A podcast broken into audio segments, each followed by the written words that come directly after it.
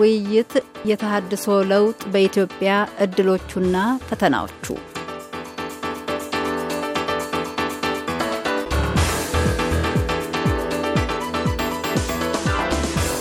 በኢትዮጵያ የተጀመረው የተሃድሶ እንቅስቃሴ ተጨባጭ እንዲሆን የሚጠበቀውን ለውጥ ምንነትና ዘለቄታ በአንድ ወገን፣ ሁኔታው የፈጠራቸው ድሎችና ፈተናዎች ደግሞ በሌላው ለመመርመር የሚጥር ውይይት ነው። ተወያዮች የአርበኞች ግንቦት ሰባቱ ሊቀመንበር ዶክተር ብርሃኑ ነጋ፣ የአረና ትግራይ ሥራ አስፈጻሚ ኮሚቴ አባል አቶ ገብሩ አስራት፣ የአዲስ አበባ ዩኒቨርሲቲ የሥነ ጥበብ ታሪክ ትምህርት ክፍል መምህሩ አቶ አበባው አያሌው እንዲሁም በአዲስ አበባ ዩኒቨርሲቲ የውጭ ቋንቋዎች ስነ ጽሑፍ ትምህርት ክፍል መምህሩ ዶክተር አንማው አንተነህ ናቸው።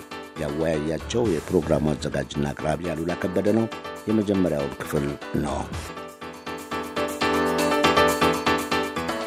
የኢትዮጵያ መጪ ዕጣ እድሎችና ፈተናዎች። ከትኩሱ ዜና እንነሳ። ምናልባትም ዶክተር ብርሃኑ እርስዎ ደጃፍ ያደርሰዋል። ትኩሱ ዜና የትግል አጋሮ ልበል የግንቦት ሰባቱ አቶ አንዳርጋቸው ጽጌ መፈታታቸውን ዘግበናል። እሱን ሳናነሳ ዝርዝር መግባት የምንችል አይመስለኝምና አቶ አንዳርጋቸው ጽጌ ከስር መፈታት ምን አይነት ስሜት አሳደረቦት? የቱን ያህልስ በፖለቲካው አዎንታዊ ሚና ይጫወታል? ምንስ ያንጸባርቃል? ወደሚፈለገው አቅጣጫ ለመሄድ የተያዘው ጅምር። አመሰግናለሁ አሉላ።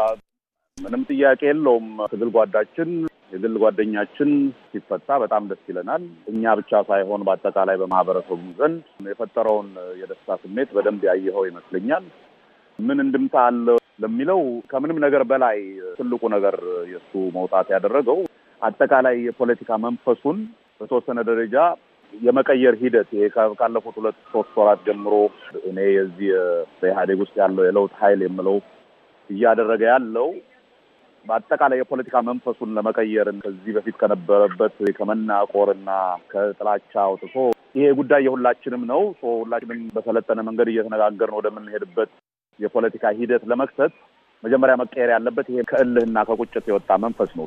ምንም ሳያጠፉ በፖለቲካ እምነታቸው ምክንያት የዜግነት መብታቸውን በመጠቀማቸው ምክንያት ለስር ለሰቆቃ የተዳረጉ ወገኖቻችን በሚፈቱ ጊዜ አንዳርጋቸው ብቻ ሳይሆን ሁሉም በሚፈቱ ጊዜ የሚፈጥረው ምናልባት ፖለቲካን እንደ አስፈሪ አደገኛ ነገር ከማድረግ ይልቅ በሀገር ጉዳይ ላይ የመወያያ መድረክ እንዲሆን ያደርገዋል እና ይሄንን መንፈሱን በመቀየር በኩል ትልቅ ሚና አለው ብዬ አስባለሁ።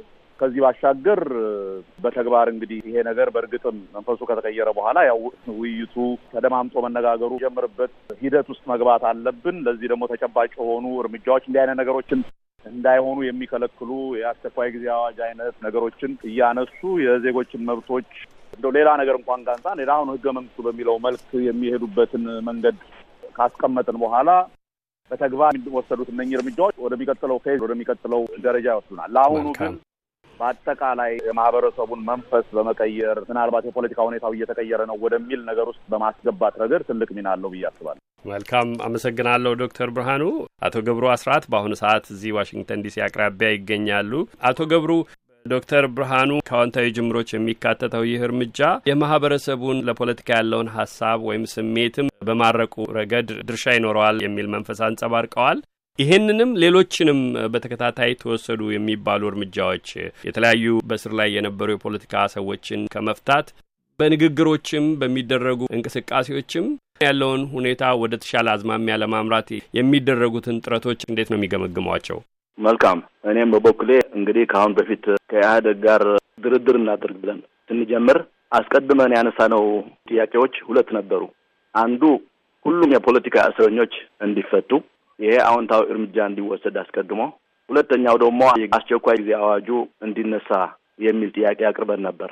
አሁን የፖለቲካ እስረኞች እየተፈቱ ናቸው።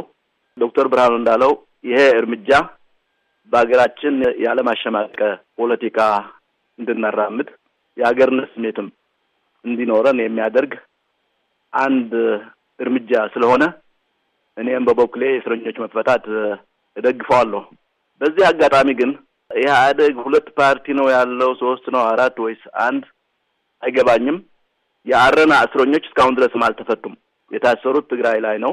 በዚህ አዝናለሁ እና ከሀያ በላይ እስረኞች እስካሁን ድረስ አልተለቀቁም። ምክንያቱም እኛ የፖለቲካ እስረኞች የለንም ወንጀለኞች ናቸው እንጂ በሚል እስካሁን ድረስም ይሄ በመሆኑ ትንሽ ቅር ይለኛል።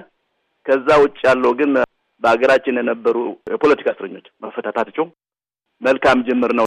ይሄ ብቻ ሳይሆን ጠቅላይ ሚኒስትሩ የሚያደርጓቸው ንግግሮችም ጭምር እንደ አንድ የብርሃን ፍንጣቂ ላየው እችላለሁ። ማለት ከአሁን በፊት ኢህአዴግ ደጋግሞ ሲለው የነበረው ተቃዋሚን እንደ ጠላት ነው የሚያስበው። አሁንም በኢህአዴግ አባል ድርጅቶች ይሄ የሚያስተሳሰብ አለ።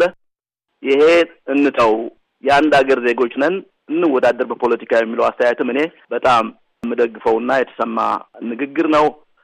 ስለ ኢትዮጵያ አጠቃላይ ያላቸው አስተሳሰብና ግንዛቤም ይሄ ጥሩ ነው።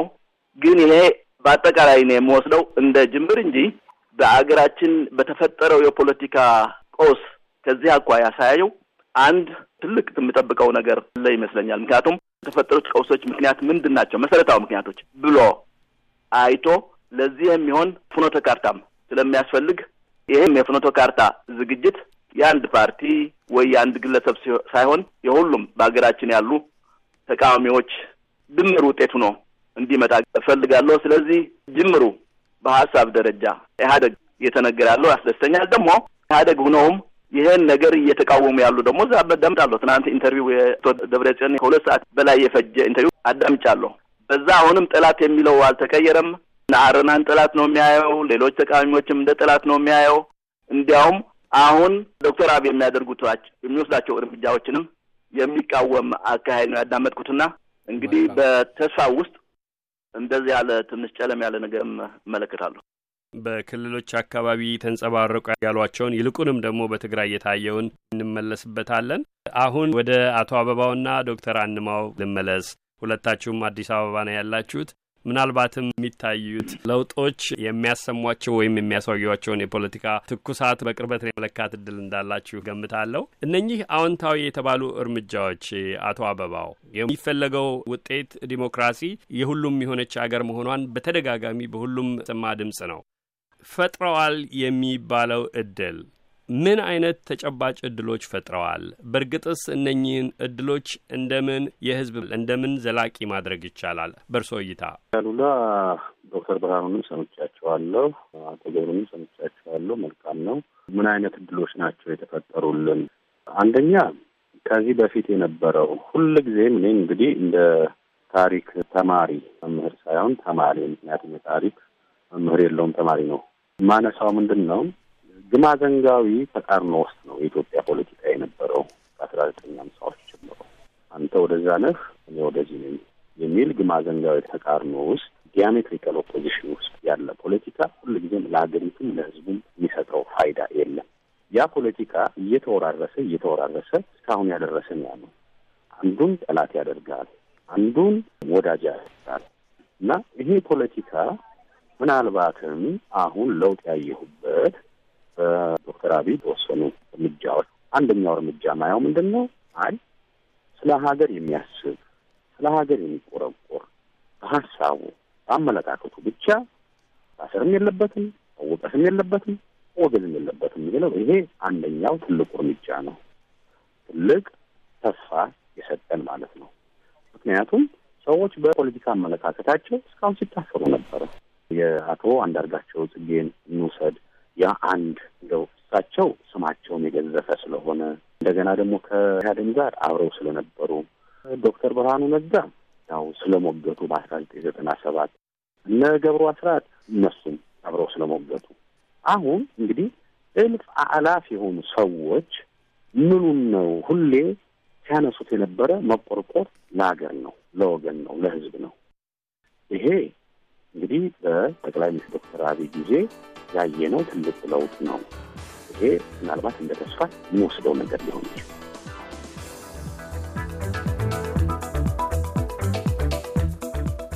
አድማጮች፣ ሰዓቱ በማለቁ ውይይቱን ለማስተዋወቅ ያህል ጀመር ማድረጋችን እንጂ ሙሉን አላሰማንም። ቀሪውን ነገ ቅዳሜ በሶስት ሰዓት በሚጀምረው ፕሮግራማችን እናቀርባለን። እንድታደምጡ እንጋብዛለን። ለዛሬው አሉላንና እንግዶቹን እናመሰግናለን።